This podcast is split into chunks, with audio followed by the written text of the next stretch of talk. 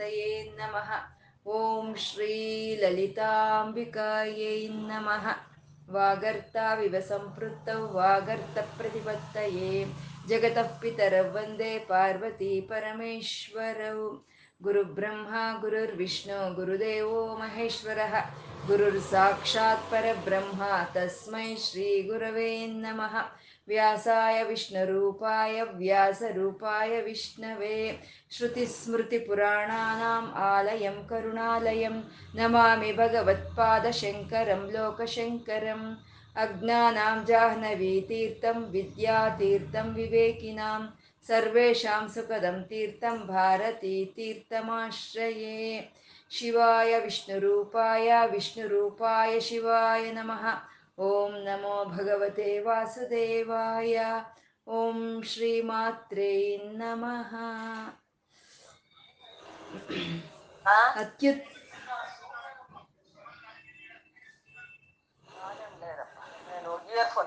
Mute ಮ್ಯೂಟ್. ಅತ್ಯುತ್ತಮವಾದಂಥ ಆಚಾರ್ಯರು ಭೀಷ್ಮಾಚಾರ್ಯರು ಅತ್ಯುತ್ತಮವಾದಂಥ ಶಿಷ್ಯನಾದ ಧರ್ಮರಾಯನಿಗೆ ಎಲ್ಲ ಧರ್ಮಗಳನ್ನು ಉಪದೇಶ ಮಾಡ್ತಾ ಇದ್ರೆ ಆ ಧರ್ಮರಾಯನಿಗೆ ಬಂದಂತ ಒಂದು ಅನುಮಾನಗಳು, ಆ ಪ್ರಶ್ನೆಗಳೇ ಪುನಾದಿಯಾಗಿ ಆ ವಿಷ್ಣು ಸಹಸ್ರನಾಮ ಅನ್ನೋದು ಆವಿರ್ಭಾವವಾಗಿರುವಂಥದ್ದು ವಿಷ್ಣು ಸಹಸ್ರನಾಮ ಅಂತಂದ್ರೆ ಸಾವಿರ ನಾಮಗಳು ಒಬ್ಬ ದೇವಂದೆ, ಸಾವಿರ ರೂಪಗಳು ಒಬ್ಬರದೆ. ಅಂದ್ರೆ ಆ ನಾಮಗಳು ಆ ಪರಮಾತ್ಮನಿಗೆ ಇರುವಂತ ನಾಮಗಳು, ಹೆಸರುಗಳು ಅಂತ ಅಲ್ಲ ಆ ಸಾವಿರ ನಾಮಗಳು ಆ ಪರಮಾತ್ಮನಲ್ಲಿ ಇರುವಂತ ಗುಣಗಳನ್ನೇ ನಾಮಗಳಾಗಿ ಹೇಳಿರುವಂತಹದ್ದು. ಯಾನಿ ನಾಮಾನಿ ಗೌಣಾನಿ ಅಂತ. ಎಲ್ಲ ಅವನ ಗುಣಗಳು ಯಾವ ರೀತಿ ಇರುತ್ತೋ ಅದನ್ನೇ ನಾಮಗಳನ್ನಾಗಿ, ಸಾವಿರ ನಾಮಗಳಲ್ಲಾಗಿ ನಮಗೆ ಕೊಟ್ಟಿದ್ದು. ವಿಶ್ವಂ ಅಂದ್ರೆ ಈ ಪ್ರಪಂಚವನ್ನು ಸೃಷ್ಟಿ ಮಾಡಿದವನು ವಿಶ್ವಂ. ವಿಷ್ಣು ಪ್ರಪಂಚದೊಳಗೆ ತಾನು ಪ್ರಸಾರವಾಗಿ ವ್ಯಾಪಿಸ್ಕೊಂಡವನು ವಿಷ್ಣು ಪ್ರಪಂಚದಲ್ಲಿ ಪ್ರಪಂಚ ಯಜ್ಞ ಅಂತ ಮಾಡ್ತಾ ಇರೋ ಅಂತವನು ಅವನು ವಷಟ್ಕಾರ ಈ ಭೂತ ಭವ್ಯ ಭವತ್ ಮೂರು ಕಾಲಗಳಲ್ಲಿ ಇರೋ ಅಂತಾನು ಅವನು ಭೂತ ಭವತ್, ಭೂತ ಭವ್ಯ ಭವತ್ ಪ್ರಭು ಅವನು. ಭೂತಕೃತ್ ಅವನೇ ಎಲ್ಲಾ ಪ್ರಾಣಿಗಳನ್ನ, ಎಲ್ಲ ಮನುಷ್ಯರನ್ನು ಸೃಷ್ಟಿ ಮಾಡಿರೋ ಭೂತ ಭೃತ್ ಅವನೇ ಪೋಷಣೆ ಮಾಡ್ತಾ ಇರೋ ಅಂತ ಅವನು ಅವನು ಭೂತ ಭೃತ್ ಭಾವಹ, ಎಲ್ಲರಲ್ಲೂ ನಾನು ನಾನು ಅನ್ನೋ ರೀತಿಯಲ್ಲಿ ಇರೋ ಅಂತ ಅವನು ಅವನು ಭೂತಾತ್ಮ. ಎಲ್ಲಾ ಭೂತಗಳಲ್ಲಿ ಆತ್ಮರೂಪದಲ್ಲಿ ಅವನು ಭೂತಾತ್ಮ. ಭೂತ ಭಾವನಃ ಯಾರಿಗೆ ಯಾವಾಗ ಏನು ಕೊಡಬೇಕು ಅನ್ನೋ ನಿರ್ಣಯವನ್ನು ತಗೊಳ್ಳೋ ಅಂತ ಅವನು ಅವನು ಭೂತ ಭಾವನಃ ಭೂತಾತ್ಮ ಏನ್ ಮಾಡ್ತಾ ಇದ್ರು ಅವನು ಪವಿತ್ರನಾಗೇ ಇದ್ದಾನೆ. ಅವನಿಗೆ ಯಾವುದೇ ವಿಧವಾದ ಕರ್ಮದೋಷಗಳು ಅವನಿಗೆ ಅಂಟ್ತಾ ಇಲ್ಲ ಭೂತಾತ್ಮ. ಪರಮಾತ್ಮಾಚ ಅವನೇ ಪರಮಾತ್ಮನು, ನನ್ನಲ್ಲಿ ನಾನು ಅನ್ನೋ ಇದ್ರೆ ಇರಬಹುದು. ಆದ್ರೆ ಅವನೇ ಉತ್ತಮನು, ಅವನೇ ಪರಮವಾದಂತ ಅವನು ಪರಮಾತ್ಮ. ಮುಕ್ತಾನಾಂ ಪರಮಾಗತಿ ಶಾಶ್ವತವಾದಂಥ ಒಂದು ಆನಂದ ಯಾರು ಬೇಕು ಅಂದ್ಕೊಳ್ತಾರೋ ಅಂಥವ್ರಿಗೆ ಆಶ್ರಯವಾಗಿರೋ ಅಂತ ಅವನು ಅವ್ಯಯ ಸ್ತ್ರೀನೂ ಅಲ್ಲ, ಪುರುಷನೂ ಅಲ್ದಲೆ ಇರೋ ಅಂತಾನು. ಅವ್ಯಯ ಪುರುಷ ಅಂದ್ರೆ ಪರಿಪೂರ್ಣನು. ಸ್ತ್ರೀಲಿಂಗವೂ ಅಲ್ಲ, ಪುರುಷಲಿಂಗವೂ ಅಲ್ಲ, ಆದ್ರೆ ಅದು ಪರಿಪೂರ್ಣವಾಗಿರೋ ಅಂಥ ಪುರುಷ ಅವನೇ ಸಾಕ್ಷಿ ಎಲ್ಲವನ್ನು ಈ ಜಗತ್ತಿನಲ್ಲಿ ಪ್ರತಿಯೊಂದು ಅಣುವಿನಲ್ಲಿ ಏನು ನಡೀತಾ ಇದೆ ಅನ್ನೋದನ್ನ ಸಾಕ್ಷಿಭೂತವಾಗಿ ನೋಡ್ತಾ ಇರುವಂತ ಪರಮಾತ್ಮ ಅವನು ಸಾಕ್ಷಿ. ಕ್ಷೇತ್ರಜ್ಞ ಅವನು ಈ ಕ್ಷೇತ್ರ ಅಂದ್ರೆ ಈ ಶರೀರದಲ್ಲಿ ಏನು ನಡೀತಾ ಇದೆ, ಈ ಪ್ರಪಂಚದಲ್ಲಿ ಏನು ನಡೀತಾ ಇದೆ ಅನ್ನೋ ಒಂದು ಜ್ಞಾನವನ್ನು ಸಂಪೂರ್ಣವಾಗಿ ಇರೋ ಅವನು ಕ್ಷೇತ್ರಜ್ಞ.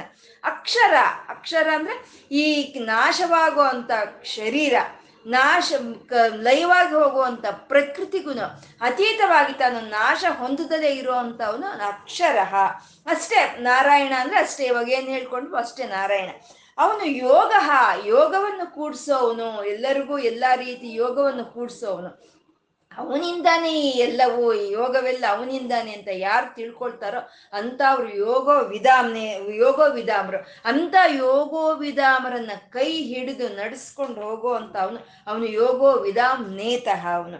ಪ್ರ ಯೋಗ ಅವನೇ ಪ್ರಧಾ ಯೋಗೋ ವಿಧಾಮ್ ನೇತಃ ಪ್ರಧಾನ ಪುರುಷೇಶ್ವರ ಅವನೇ ಪ್ರಕೃತಿಗೂ ಈ ಈ ಶರೀರಕ್ಕೂ ಅವನೇ ಪ್ರಧಾನವಾಗಿರೋ ಅಂತ ಒಂದು ಚೈತನ್ಯ ಸ್ವರೂಪನು. ಅವನೇ ನಾರಸಿಂಹ ವಪುಹು. ಏನು ತತ್ವಗಳನ್ನು ಹೇಳ್ಕೊಂಡ್ವೋ ಅದೆಲ್ಲ ಒಂದು ಆಕಾರವನ್ನು ತಗೊಂಡು ಬರೋ ಅಂತ ಒಂದು ಅವತಾರವೇ ಅದೇ ನಾರಸಿಂಹ ವಪು ನಾರಸಿಂಹನಾಗಿ ಆ ನಾಮರೂಪರಹಿತವಾದ ಚೈತನ್ಯವೇ ಆ ಆಕಾರವನ್ನು ತಗೊಳ್ಳುತ್ತೆ ನಾರಸಿಂಹ ವಪುಹು. ಅವನು ಹೇಗೆ ಬರ್ತಾನೆ? ಶ್ರೀಮಾನ್. ಅಮ್ಮ ತಾಯಿ ಲಕ್ಷ್ಮಿ ಜೊತೆಲೇ ಬರ್ತಾನೆ ಶ್ರೀಮಾನ್. ಕೇಶವ ಅವನು. ಕೇಶವ ಬ್ರಹ್ಮ, ವಿಷ್ಣು ರುದ್ರರು ತ್ರಿಮೂರ್ತ್ಯಾತ್ಮಕವಾದಂಥ ಸ್ವರೂಪ, ನರಸಿಂಹನ ಸ್ವರೂಪ, ಪುರುಷೋತ್ತಮ, ಅವನು ಪುರುಷೋತ್ತಮನು. ಅಂದರೆ ನರಸಿಂಹನ ಅವತಾರ ಅನ್ನೋದು ಪರಿಪೂರ್ಣವಾದಂಥ ಅವತಾರ ಅಂತ. ಯಾಕೆ ಅಂದರೆ ಬೇರೆ ಎಲ್ಲ ಅವತಾರಗಳು ದುಷ್ಟರನ್ನ ಶಿ ಶಿಷ್ಟಿ ಶಿಕ್ಷಣೆ ಕೊಡೋದಕ್ಕೋಸ್ಕರ, ಶಿಷ್ಟರನ್ನ ಕಾಪಾಡೋದಕ್ಕೋಸ್ಕರ ಬಂದಿರೋ ಅಂಥ ಅವತಾರಗಳಾದರೆ, ಈ ನಾರಸಿಂಹನ ಅವತಾರ ಅನ್ನೋದು ಭಕ್ತವತ್ಸಲನ ಅವತಾರ ಇದೆ. ಆ ಪರಮ ಭಕ್ತನಾದ ಪ್ರಹ್ಲಾದನ ಮೇಲೆ ಪ್ರೀತಿಯಿಂದ ಬಂದಂಥ ಅವತಾರ. ಹಾಗಾಗಿ ನಾರಸಿಂಹ ಅವತಾರ ಅಂದರೆ ಅದು ಪರಿಪೂರ್ಣವಾದಂಥ ಅವತಾರ ಅಂತ ಅವನೇ ಪುರುಷೋತ್ತಮ. ಅವನೇನೋ ಕಂಬದೊಳಗೆ ಬಂದ. ಪ್ರಹ್ಲಾದ ಕರೆದ್ರೆ ಎಲ್ಲ ಕಡೆ ವಿಷ್ಣು ಇದ್ದಾನೆ ಅಂತ ಹೇಳಿದ್ರೆ ಅದನ್ನ ನಿಜ ಮಾಡೋದಕ್ಕೆ ಕಂಬದೊಳಗಿಂದ ಬಂದ ಅವನು ನಿಜ. ಆದ್ರೆ ಅವನು ಕಂಬದೊಳಗೆ ಇದಾನ ಅಂದ್ರೆ ಇಲ್ಲ, ಸರ್ವಹ. ಅವನು ಪ್ರತಿಯೊಂದು ಅಣುವಿನಲ್ಲೂ, ಪ್ರತಿಯೊಂದು ಕಣುವಿನಲ್ಲೂ ಅಣ ದಮನಿ, ದಮನಿಗಳಲ್ಲೂ, ನರ, ನರಗಳಲ್ಲೂ ಇರೋ ಅಂತ ಅವನು ಸರ್ವಹ ಅವನು. ಅವನು ಶರ್ವಹ ಶರ್ವ ಸೃಷ್ಟಿ ಮಾಡಿದ್ದಾನೆ. ಮಾಡ್ತಾ, ಸಮಯ ನೋಡಿ ಎಲ್ಲವನ್ನು ತನ್ನ ಒಳಕ್ಕೆ ತಗೊಳ್ಳೋ ಅಂತ ಅವನು ಅವನು ಶರ್ವಹ, ಶಿವಹ.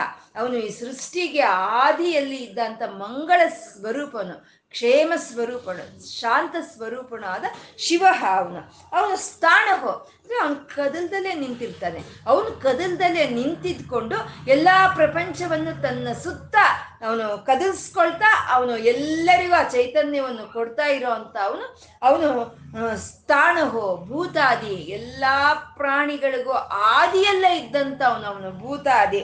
ನಿಧಿರವ್ಯಯ.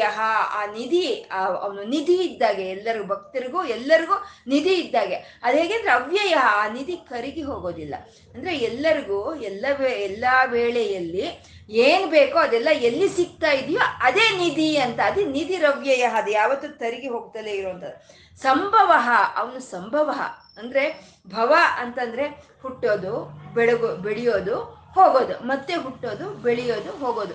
ಇದು ಭವ, ನಾವೆಲ್ಲ ಭವರು, ನಾವೆಲ್ಲ ಭವ ಸಾಗರದಲ್ಲಿ ಇದ್ದೀವಿ ಸಾಗರದಲ್ಲಿ ಇದ್ದೀವಿ. ಈ ಸಂಸಾರ ಸಾಗರವನ್ನ ಭವಸಾಗರ ಅಂತ ಹೇಳ್ತಾರೆ. ಅಂದ್ರೆ ನಾವು ಬಂದು ಇದ್ದು, ಹುಟ್ಟಿ, ಇದ್ದು ಹೊರಟೋಗೋ ಅಂತ ಅವರು. ಅಂದ್ರೆ ಪರಮಾತ್ಮ ಅವನು ಸಂಭವ, ಅವನು, ಅವನ ಭವನಲ್ಲ, ಅವನು ಸಂಭವ. ಅಂದ್ರೆ ಸಂಪೂರ್ಣವಾಗಿ ತನ್ನನ್ನು ತಾನು ಪ್ರಕಟಿಸ್ಕೊಂಡಿರುವಂತ ಪರಮಾತ್ಮ ಅವನು ಸಂಭವ ಅಂತ. ಧರ್ಮ ಸಂಸ್ಥಾಪನಾರ್ಥಾಯ ಸಂಭವಾಮಿ ಯುಗೆ ಯುಗೆ. ಯಾವತ್ತು ಯಾವ ಧರ್ಮಕ್ಕೆ ಅನ್ನೋದು ಕುಂದು ಬರುತ್ತೋ ಆವಾಗ ಧರ್ಮವನ್ನ ರಕ್ಷಣೆ ಮಾಡೋದಕ್ಕೋಸ್ಕರ ತನ್ನನ್ನು ತಾನು ಒಬ್ಬ ರಾಮನಾಗಿ, ಒಬ್ಬ ಕೃಷ್ಣನಾಗಿ, ಒಬ್ಬ ಮತ್ಸ್ಯನಾಗಿ, ಒಬ್ಬ ವರಾಹನಾಗಿ ತನ್ನನ್ನು ತಾನು ಪ್ರಕಟಿಸ್ಕೊಂಡಿದ್ದಾನೆ. ಆದ್ರೆ ತನ್ನನ್ನು ತಾನು ಪ್ರಕಟಿಸ್ಕೊಂಡ್ರು ತನ್ನ ಒಂದು ಸ್ಥಿತಿ ಯಾವುದು? ಚಿದಾನಂದ ಸ್ಥಿತಿ. ಆ ಚಿದಾನಂದ ಸ್ಥಿತಿಯಲ್ಲೇ, ತನ್ನ ಸ್ಥಿತಿಯಲ್ಲೇ ತನ್ನ ಇರೋ ಅವನು ಸಂಭವ ಸಂಭವ ಭಾವನಾ ಬರ್ತಾ, ಭಾವನ ಎಲ್ಲಾರಲ್ಲೂ ಆ ಭಾವನಾ ಸ್ವರೂಪವಾಗಿ ಇರುವಂತ ಪರಮಾತ್ಮ ಭಾವನ, ಅವನು ಬರ್ತಾ, ಎಲ್ಲರನ್ನೂ ಅವನು ಅವನೇ ಪೋಷಣೆ ಮಾಡ್ತಾ ಇದ್ದ, ಎಲ್ಲರನ್ನೂ ಬರೆಸ್ಕೊಂಡು ಹೋಗ್ತಾ ಇರೋ ಅಂತ ಪರಮಾತ್ಮ ಅವನು ಬರ್ತಾ. ಪ್ರಭವ ಎಲ್ಲಾ ಶಕ್ತಿ ಅವನಲ್ಲೇ ಇದೆ ಪ್ರಭವ ಪ್ರಭು ಅವನೇ ಪ್ರಭು ಪ್ರಭುರೀಶ್ವರ ಈಶ್ವರ, ಎಲ್ಲ ಶಕ್ತಿ ತನ್ನೊಳಗೆ ಇದೆ. ಎಲ್ಲ ಐಶ್ವರ್ಯಗಳಿಗೂ ತಾನೇ ಒಡಿಯನಾಗಿ ಇರೋ ಅಂತ ಅವನು ಈಶ್ವರ ಪ್ರಭವ ಪ್ರಭುರೀಶ್ವರ ಅಂತ ಹೇಳಿದ್ರು.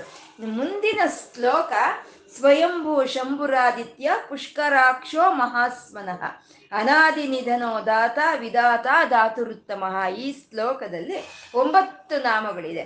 ಸ್ವಯಂಭೂ ಶಂಭು, ಆದಿತ್ಯ ಪುಷ್ಕರಾಕ್ಷ, ಮಹಾಸ್ವನಃ ಅನಾದಿ ನಿಧನ ದಾತ, ವಿದಾತ ಧಾತುರುತ್ತಮ ಅಂತ ಒಂಬತ್ತು ನಾಮಗಳಿಂದ ಕೂಡಿರೋ ಅಂತ ಶ್ಲೋಕ ಇದು. ಪರಮಾತ್ಮ ಸ್ವಯಂಭು. ಅಂದ್ರೆ ಇಷ್ಟೆಲ್ಲ ಹೇಳ್ತಾ ಇದ್ದೀವಲ್ವಾ ಆ ಪರಮಾತ್ಮನ್ ಯಾರು ತಯಾರು ಮಾಡಿದ್ದಾರೆ? ಯಾರ ಪರ ಯಾರ ಪರಮಾತ್ಮನಲ್ಲಿ ಇಟ್ಟಿದ್ದಾರೆ ಅಂತ ಅಂದ್ರೆ ಅವನು ಸ್ವಯಂಭೂ, ಅವನ್ ಯಾರು ಅಲ್ಲಿ ಇಟ್ಟಿಲ್ಲ ಅವನಲ್ಲಿರೋದಕ್ಕೆ ಯಾರು ಕಾರಣವೂ ಅಲ್ಲ, ಅವನ್ ಯಾರು ಕಲ್ಪನೆಯನ್ನು ಮಾಡಿಲ್ಲ. ಇದೇ ಕಲ್ಪನಾ ರಹಿತ ಕಾಷ್ಟ ಅಂತ ನಾವು ಲಲಿತಾ ಸಹಸ್ರನಾಮದಲ್ಲಿ ಅದು ಯಾರು ಕಲ್ಪಿಸಿರೋನಲ್ಲ ಅವನು. ಅವನಷ್ಟಕ್ಕೆ ಅವನೇ ಇರೋ ಅಂತ ಅವನು ಅವನು ಸ್ವಯಂಭು, ಪರಮಾತ್ಮ ಸ್ವಯಂಭು. ಅವನ ಆ ರೀತಿಯಲ್ಲಿ ಇರೋದಕ್ಕೆ ಯಾರು ಕಾರಣನೂ ಅಲ್ಲ. ಯಾವ ಕಾರಣಕ್ಕೆ? ಅವನು ಕಾರ್ಯನೂ ಅಲ್ಲ. ಅಂದ್ರೆ ಈ ಪ್ರಕೃತಿಯಲ್ಲಿ ಒಂದು ನಿಯಮ ಅಂತ ಇದೆ. ಎಲ್ಲದಕ್ಕೂ ಒಂದು ಕಾರ್ಯ ಕಾರಣಗಳು ಅಂತ ಇರುತ್ತೆ. ಪ್ರತಿ ಒಂದಕ್ಕೂ ಒಂದು, ಪ್ರತಿಯೊಂದು ಕಾರ್ಯಕ್ಕೂ ಒಂದು ಕಾರಣ ಅಂತ ಇರುತ್ತೆ. ಅಂದ್ರೆ ಇವಾಗ ಈ ರಾತ್ರಿ ಹಗಲು ಆಗ್ತಾ ಇದೆ ನಮ್ಗೆ ಅಂತಂದ್ರೆ ಆ ರಾತ್ರಿ ಹಗಲು ಆಗೋ ಅಂತ ಒಂದು ಕಾರ್ಯಕ್ಕೆ ಭೂಮಿ ಸುತ್ತಾ ಇದೆ. ಭೂಮಿ ತನ್ನ ಸುತ್ತು, ತನ್ನ ಸುತ್ತಾ ಇದೆ. ಆ ಭೂಮಿ ತನ್ನ ಸುತ್ತು ತಾನು ಸುತ್ತಾ ಇರುವಂತ ಕಾರಣಕ್ಕೆ ಕಾರ್ಯ ಅಂದ್ರೆ ರಾತ್ರಿ ಹಗಲು. ಅಂದ್ರೆ ಅಲ್ಲಿ ಕಾರ್ಯ ಕಾರಣಗಳು ಇದೆ. ನಮ್ಗೆ ಋತುಗಳು ಬರ್ತಾ ಇದೆ. ಬೇಸಿಗೆ ಬರುತ್ತೆ, ವರ್ಷಾಕಾಲ ಬರುತ್ತೆ, ಚಳಿಕಾಲ ಬರುತ್ತೆ. ಅದು ಕಾರ್ಯ. ಆ ಬೇ, ಆ ಋತುಗಳು ಬರುವಂತ ಒಂದು ಕಾರ್ಯಕ್ಕೆ ಕಾರಣ ಏನು ಅಂದ್ರೆ ಭೂಮಿ ತನ್ನ ಸುತ್ತ ತಾನು ತಿರುಗುತ್ತಾ ಸೂರ್ಯನ ಸುತ್ತ ತಿರುಗ್ತಾ ಇದೆ. ಹಾಗಾಗಿ ಈ ಕಾರ್ಯಕ್ಕೆ ಅದು ಕಾರಣ. ಯಾಕೆ ಒಂದು ಹುಲ್ಲು ಕಡ್ಡಿನ ಒಂದು ಅದು ಕದಲಾಡ್ಬೇಕು ಅಂತಂದ್ರೂ ಅದಕ್ಕೆ ಒಂದು ಗಾಳಿ ಅನ್ನೋದು ಬರಬೇಕು. ಆ ಗಾಳಿ ಅನ್ನೋದು ಬಂದ್ರೆ ಮಾತ್ರನೇ ಆ ಹುಡ್ಡಿ ಆ ಹುಲ್ಲಿನ ಕಡ್ಡಿ ಅನ್ನೋದು ಕದಲಾಡುತ್ತೆ ಅಲ್ವಾ? ಪ್ರತಿ ಒಂದು ಕಾರ್ಯಕ್ಕೂ ಒಂದು ಕಾರಣ ಅಂತ ಇರುತ್ತೆ. ಇವಾಗ ಮಡಿಕೆ ತಯಾರು ಮಾಡೋನ್ ಇರ್ತಾನೆ, ಅವ್ನು ಮಡಿಕೆಯನ್ನು ತಯಾರು ಮಾಡ್ತಾನೆ. ಆ ಮಡಿಕೆ ಅವ್ನು ತಯಾರು ಮಾಡಿದ್ದು ಅದು ಕಾರ್ಯ. ಆ ಮಡಿಕೆ ತಯಾರು ಮಾಡಿದ್ದಕ್ಕೆ ಕಾರಣ ಏನಪ್ಪಾ ಅಂದ್ರೆ ಮಡಿಕೆ ತಯಾರು ಮಾಡೋನ್ ಅದಕ್ಕೆ ಕಾರಣವಾಗಿರ್ತಾನೆ. ಮತ್ತೆ ಅವನ ಕಾರಣ ಮಡಿಕೆ ತಯಾರು ಮಾಡೋದಕ್ಕೆ ಅವನು ಕಾರಣವಾಗಿದ್ರೆ ಅವನ ಕಾರಣಕ್ಕೆ ಏನು ಕಾರಣ ಅಂದ್ರೆ ಅವನ ಹೆಂಡತಿ ಮಕ್ಕಳು ಸಾಕಬೇಕು. ಅದೇ ಕಾರಣ ಅವನು ಮಡಿಕೆ ತಯಾರು ಮಾಡೋದಕ್ಕೆ. ಹಾಗೆ ಈ ಪ್ರಪಂಚದಲ್ಲಿ, ಈ ಪ್ರಕೃತಿಯಲ್ಲಿ ಪ್ರತಿಯೊಂದು ಕಾರ್ಯಕ್ಕೂ ಒಂದು ಕಾರಣ ಅಂತ ಇರುತ್ತೆ. ಪ್ರತಿಯೊಂದು ಕಾರ್ಯಕ್ಕೂ ಒಂದು ಕಾರಣ ಅಂತ ಇರುತ್ತೆ. ಆದ್ರೆ ಪರಮಾತ್ಮ ಕಾರ್ಯಕಾರಣ ನಿರ್ಮುಕ್ತ. ಅವನ್ಗೆ ಯಾವ್ದು ಕಾರ್ಯಗಳ, ಅವನ ಕಾರ್ಯಕ್ಕೂ ಯಾವ ಕಾರಣ ಅಂತ ಇಲ್ಲ. ಅವನೇ ಸ್ವಯಂಭೂ. ಅವನಷ್ಟಕ್ಕೆ ಅವನೇ ತನ್ನಂತಾನು ತಾನು ಪ್ರಕಟಿಸ್ಕೊಂಡಿರೋ ಅಂತ ಪರಮಾತ್ಮ ಅವನು ಸ್ವಯಂಭೂ ಅಂತ. ಮತ್ತೆ ಸ್ವಯಂಭೂ ಅಂದ್ರೆ ತಾನು ಸೃಷ್ಟಿ ಮಾಡಿರೋ ಈ ಪ್ರಕೃತಿಯಲ್ಲಿ ಮತ್ತೆ ತಾನು ಸೃಷ್ಟಿ ಮಾಡಿರೋ ಎಲ್ಲ ಸರ್ವ ಜೀವಿಗಳಲ್ಲಿ ಸ್ವಯಂ ಚಾಲಕ ಶಕ್ತಿಯನ್ನ ತುಂಬಿರೋ ಅಂತ ನಾರಾಯಣನ ಒಂದು ಸ್ವಯಂಭೂ ಅಂದ್ರೆ ಸ್ವಯಂ ಚಾಲಕ ಶಕ್ತಿ. ಇವಾಗ ನದಿ ಪ್ರವಾಹ ಪ್ರವಹಿಸ್ತಾ ಇದೆ ನದಿ. ಯಾರಾದ್ರೂ ಅದ್ರ ಮೋಟ್ರ್ ಹಾಕಿ ಅದನ್ನ ನೀರನ್ನು ಓಡಿಸ್ತಾ ಇದ್ದಾರಾ? ಇಲ್ಲ. ಆ ಸ್ವಯಂ ಚಾಲನಾ ಶಕ್ತಿಯನ್ನ ಅದ್ರಲ್ಲಿ ತುಂಬಿದಾನೆ ಪರಮಾತ್ಮ. ಅದು ಅದಷ್ಟಕ್ಕದೇ ಪ್ರವಹಿಸ್ತಾ ಇದೆ ನದಿ. ಅಂತ ಆ ಶಕ್ತಿಯನ್ನು ತುಂಬಿದಾನೆ ಪರಮಾತ್ಮ, ತುಂಬಿರುವಂತ ಪರಮಾತ್ಮ ಸ್ವಯಂಭು. ಗಾಳಿ ಅನ್ನೋದು ಒಂದ್ ಕಡೆ ನಿಲ್ಲಲ್ಲ, ಅದು ಕದಲ್ತಾ ಇರುತ್ತೆ. ಆ ಗಾಳಿ ಕದಲ್ತಾ ಇರೋದಕ್ಕೆ ಏನ್ ಕಾರಣ? ಯಾರಾದ್ರೂ ಒಂದು ಫ್ಯಾನ್ ಏನಾದ್ರೂ ಹಾಕಿ ತಿರುಗಿಸ್ತಾ ಇದ್ದಾರೆ ಅಂದ್ರೆ ಇಲ್ಲ. ಆ ಗಾಳಿಗೆ ಚಲಿಸೋ ಅಂತ ಒಂದು ಶಕ್ತಿ, ಸ್ವಯಂ ಚಾಲಕ ಶಕ್ತಿಯನ್ನ ಆ ಪರಮಾತ್ಮನೇ ತುಂಬಿದಾನೆ. ಭೂಮಿ ತಿರುಗ್ತಾ ಇದೆ ತನ್ನಷ್ಟಕ್ಕೆ ತಾನೇ ತಿರುಗ್ತಾ ಇದೆ ಭೂಮಿ. ಅಂತ ಸ್ವಯಂ ಶಕ್ತಿಯನ್ನ ಇದ್ದಾನೆ ಪರಮಾತ್ಮ. ಮತ್ತೆ ನಾವು ಉಸಿರಾಡ್ತಾ ಇದ್ದೀವಿ. ನಾವು ಉಸಿರಾಡೋದ್ರು ನಮ್ಮ ಪ್ರಯತ್ನ ಅಲ್ಲ ಇದು. ಯಾಕೆಂದ್ರೆ ನಾವು ನಮ್ಮ ಪ್ರಯತ್ನ ಕೈ ಕಾಲು ಕದಲ್ಸೋದು ನಮ್ಮ ಪ್ರಯತ್ನ ಅಷ್ಟೇ. ಆದರೆ ನಾವು ಉಸಿರಾಡೋದು ನಮ್ಮ ಪ್ರಯತ್ನ ಅಲ್ಲ ಇದು. ನಾವು ನಿದ್ದೆ ಮಾಡಿದಾಗೋ ನಮ್ಗೆ ಮೈ ಮೇಲೆ ಪ್ರಜ್ಞೆ ಇಲ್ದಲೇ ಇರೋವಾಗೂ ನಮ್ಮ ಉಸಿರಾಡ್ತಾ ಇದೆ ಅಂತಂದ್ರೆ ಆ ಸ್ವಯಂ ಚಾಲಕ ಶಕ್ತಿಯನ್ನ ನಮ್ಮಲ್ಲೂ, ಈ ಪ್ರಕೃತಿಯಲ್ಲೂ ತುಂಬಿ ಇರೋ ಅಂತ ಪರಮಾತ್ಮ ಅವನು ಸ್ವಯಂಭೂ ಅಂತ. ಯಾಕೆ ಹಾಗೆ? ಸ್ವಯಂ ಚಾಲಕ ಶಕ್ತಿಯನ್ನು ಯಾಕೆ ತುಂಬಿದಾನೆ ಅವನು? ಅಂತಂದ್ರೆ, ಅವನು ಸೃಷ್ಟಿ ಮಾಡಿರೋ ಈ ಪ್ರಕೃತಿಗೂ, ಅವನು ಸೃಷ್ಟಿ ಮಾಡಿರೋ ಸರ್ವ ಜೀವಿಗಳಿಗೂ ಮಂಗಳವನ್ನು ಉಂಟು ಮಾಡಬೇಕು, ಶಾಂತಿಯನ್ನು ಉಂಟು ಮಾಡಬೇಕು ಅಂತ ಹೇಳಿ ಅವನ ಸ್ವಯಂ ಚಾಲಕ ಶಕ್ತಿಯನ್ನು ತುಂಬಿದಾನೆ. ಹಾಗೆ ಎಲ್ಲರಿಗೂ ಮಂಗಳವನ್ನು ಉಂಟು ಮಾಡ್ತಾ, ಸುಖವನ್ನು ಕೊಡ್ತಾ, ಶಾಂತವನ್ನು ಕೊಡ್ತಾ ಕ್ಷೇಮವನ್ನು ಕೊಡ್ತಾ ಇರುವಂಥವನು ಶಂಭುಹು ಮುಂದಿನ ನಾಮ ಶಂಭುಹು ಸ್ವಯಂಭು ಸ್ವಯಂಭು ಆದ ಪರಮಾತ್ಮ, ಅವನು ಶಂಭುಹು ಎಲ್ಲರಿಗೂ ಒಂದು ಶಾಂತವನ್ನ, ಒಂದು ಸುಖವನ್ನ, ಒಂದು ಕ್ಷೇಮವನ್ನ, ಒಂದು ಮಂಗಳಕರವನ್ನ ಉಂಟು ಮಾಡ್ತಾ ಇದ್ದಾನೆ ಪರಮಾತ್ಮ. ಅವನು ಶ, ಅವನು ಶಂಭುಹು ಅಂತ. ಏಕೆಂದ್ರೆ ಪರಮಾತ್ಮ ಈ ಸೃಷ್ಟಿಯನ್ನೆಲ್ಲ ಸೃಷ್ಟಿ ಮಾಡಿದ್ದಾನೆ. ಸೃಷ್ಟಿ ಮಾಡಿದ್ದಾನೆ. ಯಾಕೆ ಮಾಡಿದ್ದಾನೆ? ಕ್ರೀಡಾರ್ಥಂ ಸೃಜತಿ ಪ್ರಪಂಚಮಖಿಲಂ. ಕ್ರೀಡಾ ಮೃಗಾಸ್ತೆ ಜನಾಹ. ಶಿವಾನಂದ ಲಹರಿಯಲ್ಲಿ ಗುರುಗಳು ಹೇಳಿದ್ದಾರೆ ಅಲ್ವಾ? ಈ ಕ್ರೀಡೆಗೋಸ್ಕರ ಈ ಪ್ರಪಂಚವನ್ನ, ಈ ಮನುಷ್ಯರನ್ನ, ಈ ಜೀವಿಗಳನ್ನ ತಾನು ಸೃಷ್ಟಿ ಮಾಡಿದ್ದಾನೆ ಪರಮಾತ್ಮ. ಅಂದ್ರೆ ತನ್ನ ಕ್ರೀಡೆಗೋಸ್ಕರ ತಾನು ಸೃಷ್ಟಿ ಮಾಡಿರೋ ಈ ಜೀವಿಗಳಿಗೆಲ್ಲ ಭಾವನೆಗಳಿರ್ಬೇಕು, ಸುಖ ಇರಬೇಕು, ಶಾಂತಿ ಇರಬೇಕು, ಕ್ಷೇಮ ಇರಬೇಕು ಅಂತ ಹೇಳಿ ಅವನು ಶಂಭುವಾಗಿ ಈ ಕ್ಷೇಮವನ್ನ, ಶಾಂತವನ್ನ, ಸುಖವನ್ನ ಪರಮಾತ್ಮ ಕೊಡ್ತಾ ಇದ್ದಾನೆ. ಯಾಕೆಂದ್ರೆ ಇವಾಗ ನಾವು ಆಟ ಆಡ್ತೀವಿ. ನಾವು ಆಟವಾಡ ಆಟವಾಡ ಆಟ ಆಡೋವಾಗ ಆ ವಿನೋದ ಎಲ್ಲ ನಮ್ಗಷ್ಟೇನೆ. ನಾವು ಏನು ಕ್ರೀಡೆ ಆಡಿದ್ರು ಆ ವಿನೋದ ನಮ್ಗಿರುತ್ತೆ. ಆ ಆಟದಲ್ಲಿ, ಆ ಕ್ರೀಡೆಯಲ್ಲಿ ನಾವು ಬೊಂಬೆಗಳನ್ನ ಬಳಸ್ಕೊಂಡು ಅದಕ್ಕೆ ಕಲ್ಯಾಣವನ್ನು ಮಾಡಿದ್ರೇನೋ ಅಥವಾ ಅದಕ್ಕೆ ಸರ್ಜರಿ ಮಾಡಿದ್ರೇನೋ, ಅದಕ್ಕೆ ಅದು ವಿದ್ಯೆಯನ್ನು ಓದ್ಕೊಟ್ರೇನೋ ಅದು ಯಾವುದು ಅದಕ್ಕಿಲ್ಲ. ಆ ಕ್ಷೇಮವಾಗಲಿ, ಆ ಶುಭವಾಗಲಿ, ಆ ಶಾಂತವಾಗಲಿ ಆ ಬೊಂಬೆಗಳಿಗಿಲ್ಲ. ಆ ಕ್ರೀಡೆಯ ವಿಲಾಸವೆಲ್ಲ ನಮ್ಗೇನೆ. ಆದ್ರೆ ಪರಮಾತ್ಮ ಎಂತ ಅವ್ಯಾಜ ಕರುಣಾ ಮೂರ್ತಿ ಅವನು. ಅವನು ಕ್ರೀಡೆಗೋಸ್ಕರ ಅವನು ನಮ್ಮನ್ನ ಇಲ್ಲೆಲ್ಲ ಸೃಷ್ಟಿ ಮಾಡಿ ನಮ್ಗೆ ಶಾಂತವನ್ನು ಕೊಡ್ತಾ ಇದ್ದಾನೆ, ನಮ್ಗೆ ಶುಭವನ್ನು ಕೊಡ್ತಾ ಇದ್ದಾನೆ, ನಮ್ಗೆ ಕ್ಷೇಮವನ್ನು ಕೊಡ್ತಾ ಇದ್ದಾನೆ, ಅಲ್ವಾ? ಅವನು ಸೃಷ್ಟಿ ಮಾಡಿದ್ದಾನೆ ಇವಾಗ ರಾಜ ಇರ್ತಾನೆ. ರಾಜ ನೆನ್ಸ್ಕೊಂಡ್ರೆ ಅವನು ಚಾಟಿಯಿಂದ ಒಡಿಲುಬೋದು ಅಥವಾ ಕ್ಷೀರಾನ್ನವನ್ನು ಉಣ್ಣು ಉಂಡಕ್ಕೆ ಕೊಡ್ಲುಬೋದು ಅಲ್ವಾ ಅವನು. ಹಾಗೆ ಈ ಪರಮಾತ್ಮ, ಈ ಪ್ರಭು ಪ್ರಭು ಈಶ್ವರ ಇವನು ಈ ಸೃಷ್ಟಿಯನ್ನ ಸೃಷ್ಟಿ ಮಾಡಿರೋ ಅಂತ ಪರಮಾತ್ಮ, ಅವನು ಯಾಕೆ ಈ ಶುಭವನ್ನು ಕೊಡಬೇಕು, ಈ ಶಾಂತವನ್ನು ಕೊಡಬೇಕು? ಸುಮ್ಮನೆ ಹಸುವನ್ನು ಕೊಟ್ಬಿಟ್ಟು ಮನುಷ್ಯರಿಗೆಲ್ಲಾನು, ಪ್ರಾಣಿಗಳಿಗೆಲ್ಲ ಆಹಾರ ಕೊಡ್ತಿದ್ರೆ ಹೇಗಿರ್ತಾ ಇತ್ತು ಅಲ್ವಾ? ಸುಮ್ಮನೆ ಬಾಯರ್ಕೆಯನ್ನು ಕೊಟ್ಬಿಟ್ಟು ನೀರು ಕೊಡ್ತಿದ್ರೆ ಹೇಗಿರ್ತಾ ಇತ್ತು? ನಾವು ಹೇಳ್ಬೋದು ನೀರಿಲ್ಲ ಅಂದ್ರೆ ನಾವು ಬದುಕಲ್ಲ. ಆಹಾರ ಇಲ್ಲ ಅಂದ್ರೆ ನಾವು ಬದುಕಲ್ಲ. ಅದಕ್ಕೆ ಕೊಟ್ಟಿದ್ದಾನೆ ಅಂತ ನಾವು ಹೇಳ್ಬೋದು. ಆಹಾರದಿಂದ ಬದುಕೋ ಅಂತ ಒಂದು ಪ್ರಕ್ರಿಯೆಯನ್ನು ಏರ್ಪಾಟ್ ಮಾಡಿರೋನು ಅವನೇ ಅಲ್ವಾ? ನಾವು ನಮ್ಗೆ ಆಗ್ತಾ ಇದೆ. ನಮ್ಗೆ ಅನ್ನ ಇಲ್ಲ ಅಂದಾಗ ನಾವೇನ್ ಮಾಡ್ತೀವಿ? ಅಳ್ತೀವಿ, ನೋವು ಅನುಭವಿಸ್ತೀವಿ. ಆ ನೋವಿಂದನೇ ನಾವು ಬದುಕೋ ಹಂಗ ಅವನೇನಾದ್ರೂ ಮಾಡಿದ್ರೆ ನಮ್ಗೆ ಎಲ್ಲಿ ಶಾಂತ, ನಮ್ಗೆ ಎಲ್ಲಿ ಸುಖ, ನಮ್ಗೆ ಎಲ್ಲಿ ಶುಭ? ಬದುಕಿರೋ ಅಷ್ಟು ದಿನ ನಾವು ಅಶ್ವಿಂದನೇ ನಾವು ಅಳ್ಬೇಕಾಗಿತ್ತು ಅಲ್ವಾ? ಅಂದ್ರೆ ಪರಮಾತ್ಮ ಅವ್ಯಾಜ ಕರುಣೆಯಿಂದ ತುಂಬಿರುವಂತ ಪರಮಾತ್ಮ ಆ ಶಾಂತವನ್ನ, ಆ ಕ್ಷೇಮವನ್ನ, ಆ ಮೋಕ್ಷವನ್ನ ತಾನು ಸೃಷ್ಟಿ ಮಾಡಿರೋ ಎಲ್ಲ ಜೀವಿಗಳಲ್ಲಿ ತುಂಬಿ ಆ ಶಂಭುವು ಹಾಗೆ ಇದ್ದಾನೆ ಅವನು. ನಾವೇ ಇನ್ನು ಪರಮಾತ್ಮ ನಮ್ಗೆ ಇದೆಲ್ಲ ಕೊಟ್ಟಿದ್ದಾನೆ ಅಂತ ನಾವು ಲೆಕ್ಕನೇ ಮಾಡಲ್ಲ. ಸ್ಮರಿಸೋದೇ ಇಲ್ಲ, ಒಂದು ನಮಸ್ಕಾರನೇ ಹಾಕಲ್ಲ. ಆದ್ರೂ ಅವನ ಅದನ್ನೆಲ್ಲ ಅವನೇನು ಪರಿಗಣೆ ಮಾಡೋದಿಲ್ಲ.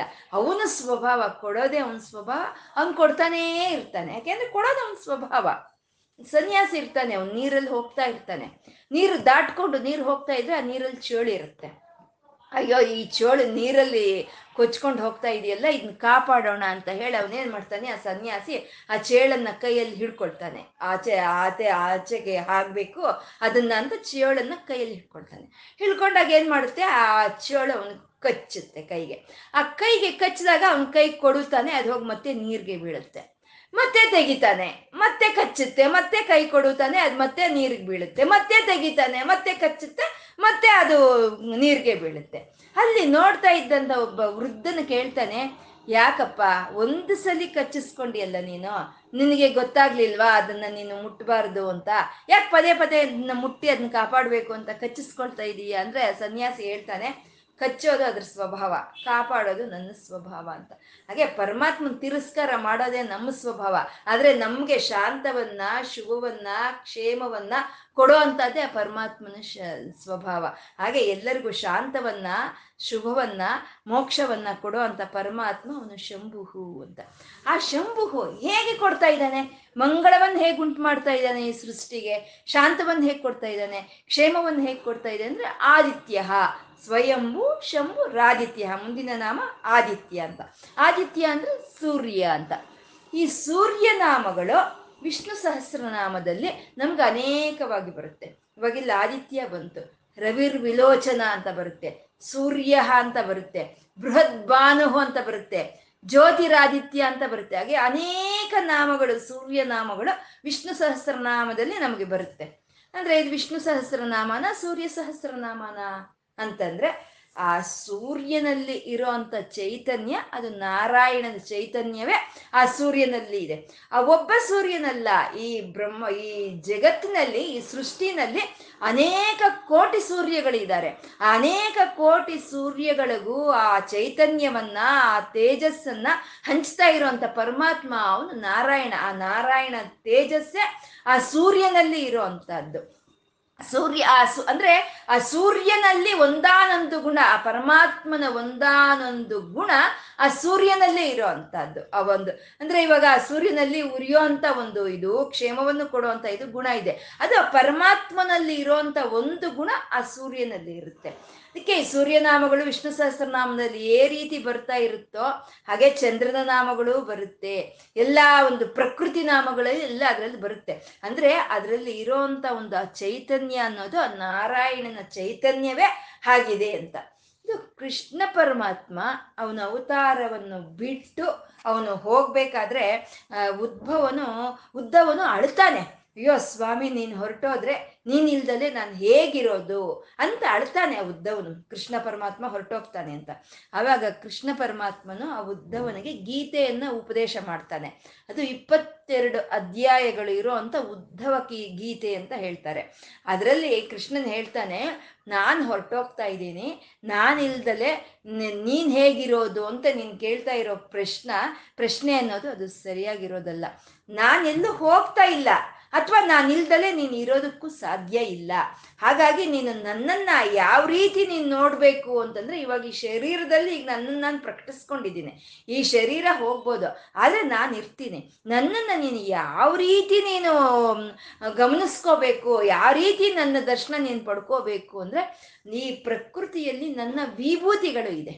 ವಿಭೂತಿಗಳು ಅಂದ್ರೆ ಒಂದು ಶ್ರೇಷ್ಠವಾದಂಥ ಗುಣ, ಆ ಪರಮಾತ್ಮನ ಒಂದು ಶ್ರೇಷ್ಠವಾದ ಗುಣಗಳು ಒಂದೊಂದರಲ್ಲೂ ಒಂದೊಂದರಲ್ಲೂ ಪ್ರಕಾಶಿಸ್ತಾ ಇದೆ. ಇವಾಗ ಸೂರ್ಯ ಸೂರ್ಯ ಒಂದು ಅವನು ವಿಭೂತಿ, ಆ ಪರಮ, ಪರಮೇಶ್ವರನ ವಿಭೂತಿನೇ ಸೂರ್ಯನು. ಚಂದ್ರ ಚಂದ್ರನು ಪರಮೇಶ್ವರನ ವಿಭೂತಿನೇ ಚಂದ್ರನು ಅನ್ನೋದು.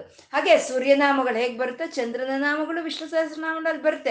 ಅಮೃತಾಂಶದ್ಭವೋ ಭಾನು ಶಶಬಿಂದು ಅಂತ ಬರುತ್ತೆ ಅಲ್ಲಿ. ಚಂದ್ರನಾಮಗಳು ಬರುತ್ತೆ. ಮತ್ತೆ ನೆಗ್ರೋ ದುಂಬರೋ ಅಶ್ವತ್ಥ ಅಂತ ಬರುತ್ತೆ. ಅಂದ್ರೆ ಅಲ್ಲಿ ವೃಕ್ಷಗಳ ನಾಮಗಳು ಬರ್ತವೆ. ನೆಗ್ರ ನೆಗ್ರ, ದ್ಯೋದುಂಬರ, ಅಶ್ವತ್ಥ ಅನ್ನೋವು ವೃಕ್ಷಗಳ ನಾಮಗಳು. ಆ ವೃಕ್ಷಗಳ ನಾಮಗಳು ನಮಗೆ ವಿಷ್ಣು ಸಹಸ್ರನಾಮದಲ್ಲಿ ಬರುತ್ತೆ. ಅಂದ್ರೆ ವಿಷ್ಣುವಿಗೆ ಏನಪ್ಪ? ಸೂರ್ಯನ ಹೆಸರು ವಿಷ್ಣುವಿಗಿಟ್ರು, ಚಂದ್ರನ ಹೆಸರು ವಿಷ್ಣುವಿಗಿಟ್ರು, ಅಶ್ವತ್ಥದ ಹೆಸರು ವಿಷ್ಣುವಿಗಿಟ್ರು ಅಂತಂದ್ರೆ ಈ ಅಶ್ವತ್ಥದ ಹೆಸರು, ಚಂದ್ರನ ಹೆಸರು, ಸೂರ್ಯನ ಹೆಸರು ಪರಮಾತ್ಮನಿಗೆ ಇಡ್ಲಿಲ್ಲ.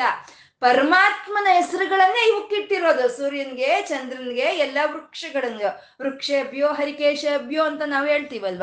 ಹಾಗೆ ಆ ಪರಮಾತ್ಮನ ಹೆಸರುಗಳೇ ಇವಕ್ಕಿಟ್ಕೊಂಡಿದ್ದಾರೆ ಯಾಕೆ ಅಂದ್ರೆ ಪರಮಾತ್ಮನಲ್ಲಿ ಇರುವಂತ ಒಂದೊಂದು ಗುಣವು ಒಂದೊಂದರಲ್ಲಿ ತುಂಬಿಕೊಂಡಿದೆ. ಅಶ್ವತ್ಥ ವೃಕ್ಷದಲ್ಲೂ ಪರಮಾತ್ಮನ ಗುಣ ತುಂಬಿದೆ. ಸೂರ್ಯನಲ್ಲೂ ತುಂಬಿದೆ. ಚಂದ್ರನಲ್ಲೂ ತುಂಬಿದೆ, ನದಿಯಲ್ಲೂ ತುಂಬಿದೆ, ಗ, ಗುಡ್ಡದಲ್ಲೂ, ಬೆಟ್ಟದಲ್ಲೂ ಎಲ್ಲಾದ್ರಲ್ಲೂ ಆ ನಾರಾಯಣ ಚೈತನ್ಯವೇ ತುಂಬಿಕೊಂಡಿರೋ ಅಂತದ್ದು ಹಾಗೆ ಎಲ್ಲಾದ್ರಲ್ಲೂ ಆ ಪರಮಾತ್ಮನ್ನೇ ನೋಡಬೇಕು ಅಂತ. ಇವಾಗ ನಮ್ಮಲ್ಲಿ ಒಬ್ಬೊಬ್ರಲ್ಲಿ ಒಂದೊಂದು ಕಲೆ ಅಂತ ಇರುತ್ತೆ. ಒಬ್ರಿಗೆ ಹಾಡೋ ಅಂತ ಕಲೆ ಇರುತ್ತೆ. ಒಬ್ರಿಗೆ ಡ್ರಾಯಿಂಗ್ ಮಾಡೋದಿರುತ್ತೆ ಒಬ್ರಿಗೆ ಇನ್ನೊಂದು ಟೈಲರಿಂಗು ಅಥವಾ ಇನ್ನೊಂದು ನಾಟ್ಯ ಕಲೆ ಅಂತ ಪ್ರತಿಯೊಬ್ಬರಲ್ಲೂ ಒಂದೊಬ್ರಿಗೆ ಅಡುಗೆ ಮಾಡೋದೊಂದು ಕಲೆ. ಪ್ರತಿಯೊಬ್ಬರಲ್ಲೂ ಒಂದೊಂದು ಕಲೆ ಅಂತ ಇರುತ್ತೆ. ಆ ಕಲೆಯನ್ನು ಕೊಟ್ಟೋ ಅಂತ ಭಗವಂತ ಅವನೇ ಕಲಾವತಿ ಅಂತ ನಾವು ಹೇಳ್ಕೊಂಡಿದ್ವಿ. ಲಲಿತಾ ಸಹಸ್ರನಾಮ ಕಲಾವತಿ ಅಂತ ಹೇಳ್ಕೊಂಡಿದ್ವಿ. ಚತು ಚತುಷ್ಷಷ್ಟಿ ಕಲಾಮಯಿ ಅಂತ ಹೇಳ್ಕೊಂಡಿದ್ವಿ. ಅಂದ್ರೆ ಅರವತ್ನಾಲ್ಕು ಕಲೆಗಳಲ್ಲೂ ತನ್ನಲ್ಲೇ ತುಂಬಿಕೊಂಡಿರೋ ಅಂತ ತಾಯಿ ಕಲಾವತಿ ಅವಳು ಕೊಡ್ತಾ ಇದ್ದಾಳೆ. ಎಲ್ಲಾರ್ಗೂ ಒಂದೊಂದು ಕಲೆಯನ್ನು ಅವಳು ಕೊಡ್ತಾ ಇದ್ದಾಳೆ. ಹಾಗೆ ಪರಮಾತ್ಮ ತನ್ನಲ್ಲಿ ತುಂಬಿಕೊಂಡಿರುವಂತ ಗುಣಗಳನ್ನ ಸೂರ್ಯನಿಗೂ ಚಂದ್ರನಿಗೂ, ವೃಕ್ಷಗಳಿಗೂ, ಗುಡ್ಡಗಳಿಗೂ, ಬೆಟ್ಟಗಳಿಗೂ, ನದಿಗಳಿಗೂ ಎಲ್ಲ ಅವನು ಹಂಚಿದಾನೆ ಅದನ್ನ ನೋಡ್ಬೇಕು. ಆ ವಿಭೂತಿಗಳು ಅಂತಾರೆ ಅದನ್ನ. ಆ ವಿಭೂತಿಗಳೆಲ್ಲ ಪರಮಾತ್ಮನ ನಾವು ಕಾಣೋದು ಅಭ್ಯಾಸ ಮಾಡಿಕೊಂಡ್ರೆ ಆವಾಗ ಅಲ್ಲಿ ಹಾಗೂ ಸೂರ್ಯನಲ್ಲೂ ಚಂದ್ರನಲ್ಲೂ ವೃಕ್ಷಗಳಲ್ಲೂ ಇರುವಂತ ಪರಮಾತ್ಮ ನನ್ನಲ್ಲೂ ಇದ್ದಾನೆ ಅನ್ನೋ ಒಂದು ಅನುಭವ ನಮಗೆ ಬರುತ್ತೆ. ಯಾಕೆಂದ್ರೆ ಎಲ್ಲಾ ಕಡೆ ಇರೋ ಪರಮಾತ್ಮ ನನ್ನಲ್ಲಿಲ್ವಾ? ಎಲ್ಲಾ ಕಡೆ ಇರೋ ಪರಮಾತ್ಮ ನನ್ನಲ್ಲೂ ಇದ್ದಾನೆ ಅನ್ನೋ ಒಂದು ಅನುಭವಕ್ಕೆ ನಮಗ್ ಬರುತ್ತೆ. ಅದಕ್ಕೆ ನಾವು ಸೂರ್ಯನ ಉಪಾಸನೆ ಮಾಡ್ಬೇಕಾ? ಚಂದ್ರನ ಉಪಾಸನೆ ಮಾಡ್ಬೇಕಾ? ವೃಕ್ಷಗಳನ್ನ ಉಪಾಸನೆ ಮಾಡ್ಬೇಕಂದ್ರೆ ಎಲ್ಲರನ್ನೂ ಭಗವತ್ ಸ್ವರೂಪ ಅಂತಾನೆ ನಾವು ಅದನ್ನ ನಾವು ಆರಾಧನೆ ಮಾಡ್ತಾ ಇದ್ರೆ ಆವಾಗ ನಮ್ಗೆ ಪರಮಾತ್ಮನ ಸಾಕ್ಷಾತ್ಕಾರ ಅನ್ನೋದಾಗುತ್ತೆ. ಇವಾಗ ಒಂದು ಪೇಂಟರ್ ಇರ್ತಾನೆ. ಪೇಂಟರ್ ಹತ್ರ ಒಂದು ಮಗು ಹೋಗಿ ಪೇಂಟಿಂಗ್ ಮಾಡೋದು ಹೇಳ್ಕೊಡಿ ನನಗೆ ಅಂಕಲ್ ಅಂತ ಹೇಳಿದ್ರೆ ಅವ್ರು ಏನ್ ಮಾಡ್ತಾರೆ ಮೊದಲು ಒಂದೆರಡು ಚುಕ್ಕೆಗಳನ್ನ ಇಡ್ತಾರೆ. ಆಮೇಲೆ ಅದನ್ನ ಗೆರೆಗಳು ಹೇಳಿತಾರೆ ಚುಕ್ಕಗಳನ್ನ ಸೇರಿಸಿ ಗೆರೆಗಳನ್ನ ಹೇಳಿದ್ದಾರೆ. ಆದ್ರೆ ಅಂಕಲ್, ನೀವು ಗೆರೆಗಳು ಹೆಟ್ಟಿ ಚುಕ್ಕೆಗಳಿಟ್ಟಿದ್ದು ಗೆರೆಗಳು ಹೇಳ್ದಿದ್ದು ನಾನು ಯಾವಾಗ್ಲೂ ನೋಡ್ಲೇ ಇಲ್ವಲ್ಲ, ನೀವು ಸುಮ್ಮನೆ ಪೇಂಟೇ ಮಾಡಿದ್ರಿ ಅಂತಂದ್ರೆ, ಮಗು ಕಲಿಯೋವಾಗ ನಾನು ಚುಕ್ಕೆಗಳು ಇಟ್ಟೆ, ಗೆರೆಗಳು ಇಟ್ಟೆ. ಕಲ್ತ ಮೇಲೆ ಇವಾಗ ಅದರ ಅವಶ್ಯಕತೆ ಇಲ್ಲ, ಇವಾಗ ನಾನು ಪೇಂಟಿಂಗ್ ಮಾಡ್ತೀನಿ ಅಂತ ಹೇಳ್ತಾನೆ. ಹಾಗೆ ಪರಮಾತ್ಮ ಎಲ್ಲ ಕಡೆ ಇದ್ದಾನೆ, ನನ್ನಲ್ಲೂ ಇದ್ದಾನೆ ಅಂತ ನಾವು ತಿಳ್ಕೊಳ್ಳೋವರೆಗೂ ನಾವು ಸೂರ್ಯನಲ್ಲಿ ನೋಡಬೇಕು, ಚಂದ್ರನಲ್ಲಿ ನೋಡಬೇಕು, ವೃಕ್ಷಗಳಲ್ಲಿ ನೋಡಬೇಕು, ನದಿ ಬೆಟ್ಟಗಳಲ್ಲಿ ನೋಡಬೇಕು. ಎಲ್ಲ ಕಡೆ ಅವನು ಇದ್ದಾನೆ ಅಂತ ನಮ್ಗೆ ತಿಳಿದ ಮೇಲೆ ಅದೇ ವಿಶ್ವರೂಪವಾಗಿ ಆ ಪರಮಾತ್ಮ ಕಾಣಿಸ್ತಾನೆ ನಮಗೆ, ವಿಶ್ವರೂಪ. ಪ್ರಪಂಚ ಎಲ್ಲ ಅವನೇ ತುಂಬಿದಾನೋ ಅನ್ನೋಗೆ ಕಾಣಿಸ್ತಾನೆ. ಅದಕ್ಕೆ ಭಗವದ್ಗೀತೆಯಲ್ಲಿ ಅವರು ಮೊಟ್ಟ ಮೊದಲು ವಿಭೂತಿ ಯೋಗ ಅಂತ ಹೇಳ್ತಾರೆ. ವಿಭೂತಿ ಯೋಗ ಹೇಳಿದ್ಮೇಲೆ ವಿಶ್ವರೂಪ ಸಂದರ್ಶನ ಯೋಗ ಅಂತ ಹೇಳ್ತಾರೆ. ಅಂದ್ರೆ ವಿಭೂತಿ ಯೋಗ ಎಲ್ಲಾ ಶ್ರೇಷ್ಠವಾಗಿರೋದ್ರಲ್ಲಿ ಪರಮಾತ್ಮನನ್ನ ನಾವು ಕಂಡ್ರೆ ಆವಾಗ ಈ ವಿಶ್ವರೂಪವಾಗಿ ಪರಮಾತ್ಮ ಕಾಣ್ತಾನೆ ಅಂತ. ಅದನ್ನ ಕೃಷ್ಣ ಬೋಧನೆ ಮಾಡ್ತಾನೆ, ಕಾಣಿಸೋ ಅಂತ ಒಂದು ಸೂರ್ಯನಲ್ಲೂ, ಕಾಣಿಸ್ತಾ ಇರೋ ಚಂದ್ರನಲ್ಲೂ, ನನ್ನನ್ನು ನೋಡಿದ್ರೆ ನಾನು ವಿಶ್ವರೂಪವಾಗಿ ಕಾಣಿಸ್ತೀನಿ, ನಾನು ಇದ್ದು ಹೋಗೋನಲ್ಲ ಅಂತ. ಹಾಗೆ ನಮ್ಮ ಒಂದು ಹಿಂದೂ ಸಂಪ್ರದಾಯದಲ್ಲಿ, ನಮ್ಮ ಒಂದು ಭಾರತೀಯ ಸಂಸ್ಕೃತಿಯಲ್ಲಿ ಸೂರ್ಯೋಪಾಸನೆ ಅನ್ನೋದು ಅಷ್ಟೊಂದು ಒಂದು ಪ್ರಾಧಾನ್ಯವನ್ನು ಹೊಂದ್ಕೊಂಡಿರುವಂತಹದ್ದು ಸೂರ್ಯನ ನಾವು ಬ, ಆರಾಧನೆ ಮಾಡಿದ್ವಾ, ನಮ್ಗಿನ್ನ ಮುಕ್ತಿನೇ ಸಿಕ್ಕೋ ಅಂತದ್ದು ಅಂತ ಒಂದು ಪ್ರತ್ಯಕ್ಷ ದೈವ ಅಂತಾನೆ ನಾವು ಹೇಳ್ತೀವಿ. ಸೂರ್ಯನ ಆದಿತ್ಯನ ಪ್ರತ್ಯಕ್ಷ ದೈವ ಅಂತ. ಇದು ಮಹಾಭಾರತ ರಾಮಾಯಣ ಕಾಲಗಳಿಂದ ನಮ್ಗೆ ಬರ್ತಾ ಇರುವಂತ ಸಂಪ್ರದಾಯ ಇದು. ಶ್ರೀರಾಮಚಂದ್ರನ ಮನೆ ದೇವರು ಯಾರು? ಸೂರ್ಯ ಭಗವಂತನೇ ಅಲ್ವಾ? ಅವ್ರು ಸೂರ್ಯ ವಂಶ, ವಂಶಸ್ಥರು. ಸೂರ್ಯ ಭಗವಂತನೇ ಆ ಶ್ರೀರಾಮಚಂದ್ರನ ಒಂದು ಮನೆ ದೇವರು. ಹಾಗೆ ಸೂರ್ಯನಿಗೆ ಅಷ್ಟು ಒಂದು ಪ್ರಾಧಾನ್ಯತೆ ಇರೋ ಅಂತದ್ದು ಅದು ಅದು ಆದಿತ್ಯ ಅಂತ ಇಲ್ಲಿ ಆದಿತ್ಯನ ನಾಮ ಹೇಳ್ತಾ ಇದ್ದಾರೆ. ಮತ್ತೆ ಆದಿತ್ಯ ಅಂದ್ರೆ ಆದಿ, ಸೂರ್ಯ. ಆ ಸೂರ್ಯನಿಗೂ ಮತ್ತೆ ಆ ಸೂರ್ಯನಾರಾಯಣನಿಗೂ ಅಂದ್ರೆ ಅವನು ಆದಿತ್ಯನೇ, ಇವನು ಆದಿತ್ಯನೇ. ಇಬ್ಬರಿಗೂ ಹೋಲಿಕೆಗಳಿದೆ. ಸೂರ್ಯ ಪ್ರ ಆಕಾಶದಲ್ಲಿ ಅವನು ಪ್ರಕಾಶಿಸ್ತಾ ಅವನ ಕಿರಣಗಳನ್ನ ಎಲ್ಲ ಕಡೆ ಅವನು ವ್ಯಾಪಿಸ್ಬಿಟ್ಟಿದ್ದಾನೆ, ಅಲ್ವಾ? ನಾವು ವ್ಯಾಪಿಸ್ಕೊಂಡಿರೋ ಶಕ್ತಿ, ಶಕ್ತಿನ ನಾವು ಏನಂತ ಕರೆದಿದ್ದೀವಿ ವಿಷ್ಣು ಅಂತ ಕರೆದಿದ್ದೀವಿ ಅಲ್ವಾ? ವ್ಯಾಪಿಸ್ಕೊಂಡಿರೋ ಶಕ್ತಿಗೆ ವಿಷ್ಣು ಅಂತ ಹೆಸರು. ಮತ್ತೆ ಅಲ್ಲಿಗೆ ಸೂರ್ಯನ ಕಿರಣಗಳು ಈ ಭೂಮಿ ಮೇಲೆ ಎಲ್ಲ ಕಡೆ ವ್ಯಾಪಿಸ್ಕೊಂಡಿದೆ ಅಂತಂದ್ರೆ ಅವನು ವಿಷ್ಣುನೇ, ಅಲ್ವಾ? ಹಾಗೆ ಪರಮಾತ್ಮ ಸೂರ್ಯ ಅವನ ಆಕಾಶದಲ್ಲಿ ಇದ್ಕೊಂಡು ಅವನು ಕಿರಣಗಳನ್ನೆಲ್ಲ ಭೂಮಿ ಮೇಲೆ ವ್ಯಾಪಿಸಿರೋ ಅಂತ ಅವನ ಆದಿತ್ಯನು, ಆ ಆದಿತ್ಯನಿಗೂ ಚೈತನ್ಯವನ್ನು ಕೊಡ್ತಾ ಇರೋ ಅಂತ ನಾರಾಯಣನ, ಅವನು ಸೂರ್ಯ ನಾರಾಯಣನು ಅವನು ಅವನ ಒಂದು ಚೈತನ್ಯವನ್ನು ಎಲ್ಲ ಕಡೆ ವ್ಯಾಪಿಸ್ಬಿಟ್ಟಿದ್ದಾನೆ. ಹಾಗಾಗಿ ಅವನು ಆದಿತ್ಯನು ಅಂತ. ಮತ್ತೆ ಆದಿತ್ಯ ಅಂದ್ರೆ ಆ ಅಂದ್ರೆ ಆಕಾಶ, ಆದಿತ್ಯ ಅಂದ್ರೆ ಪ್ರಕಾಶಿಸೋದು. ಆಕಾಶದಲ್ಲಿ ಪ್ರಕಾಶಿಸ್ತಾ ಇರೋವಂಥವನು ಆದಿತ್ಯ, ಅವನು ಸೂರ್ಯನು. ಮತ್ತೆ ಇವನು ಅಷ್ಟೇ. ಚಿದಾಕಾಶ, ಪರಮಾಕಾಶ, ಆ ಪರಂಧಾಮದಲ್ಲಿ ಪ್ರಕಾಶಿಸ್ತಾ ಇರುವಂತ ನಾರಾಯಣ ಚೈತನ್ಯ ಅದು ಆದಿತ್ಯನೇ ಅಂತ. ಮತ್ತೆ ಆದಿತ್ಯ ಅಂದ್ರೆ ಆದಿ. ಆದಿಯಲ್ಲಿದ್ದವನವನು. ಈ ಸೂರ್ಯನು, ಈ ಸೂರ್ಯ ಕುಟುಂಬ ಅಂತ ನಾವು ಏನ್ ಹೇಳ್ತೀವಿ? ಮಾರ್ಸ್ ಅಂತ ವೀನಸ್ ಅಂತ, ಭೂಮಿ ಮರ್ಕುರಿ ಇವೆಲ್ಲ ಹೇಳ್ತೀವಿ. ಎಲ್ಲ ಸೂರ್ಯ ಕುಟುಂಬ ಇದು. ಈ ಸೂರ್ಯ ಕುಟುಂಬದಲ್ಲಿ ಆದಿಯಲ್ಲಿ ಇದ್ದವನು ಸೂರ್ಯನು, ಅವನು ಆದಿತ್ಯನು. ಮತ್ತೆ ಈ ಸೃಷ್ಟಿಗೆ, ಎಲ್ಲಾ ಸೃಷ್ಟಿಗೂ ಪೂರ್ವದಲ್ಲೇ ಇದ್ದಂತ ನಾರಾಯಣನು, ಅವನು ಆದಿತ್ಯನು ಅಂತ. ಆದಿತ್ಯನು, ಅವನು ಆದಿಯಲ್ಲೇ ಇದ್ದಂಥವನು ಅಂತ.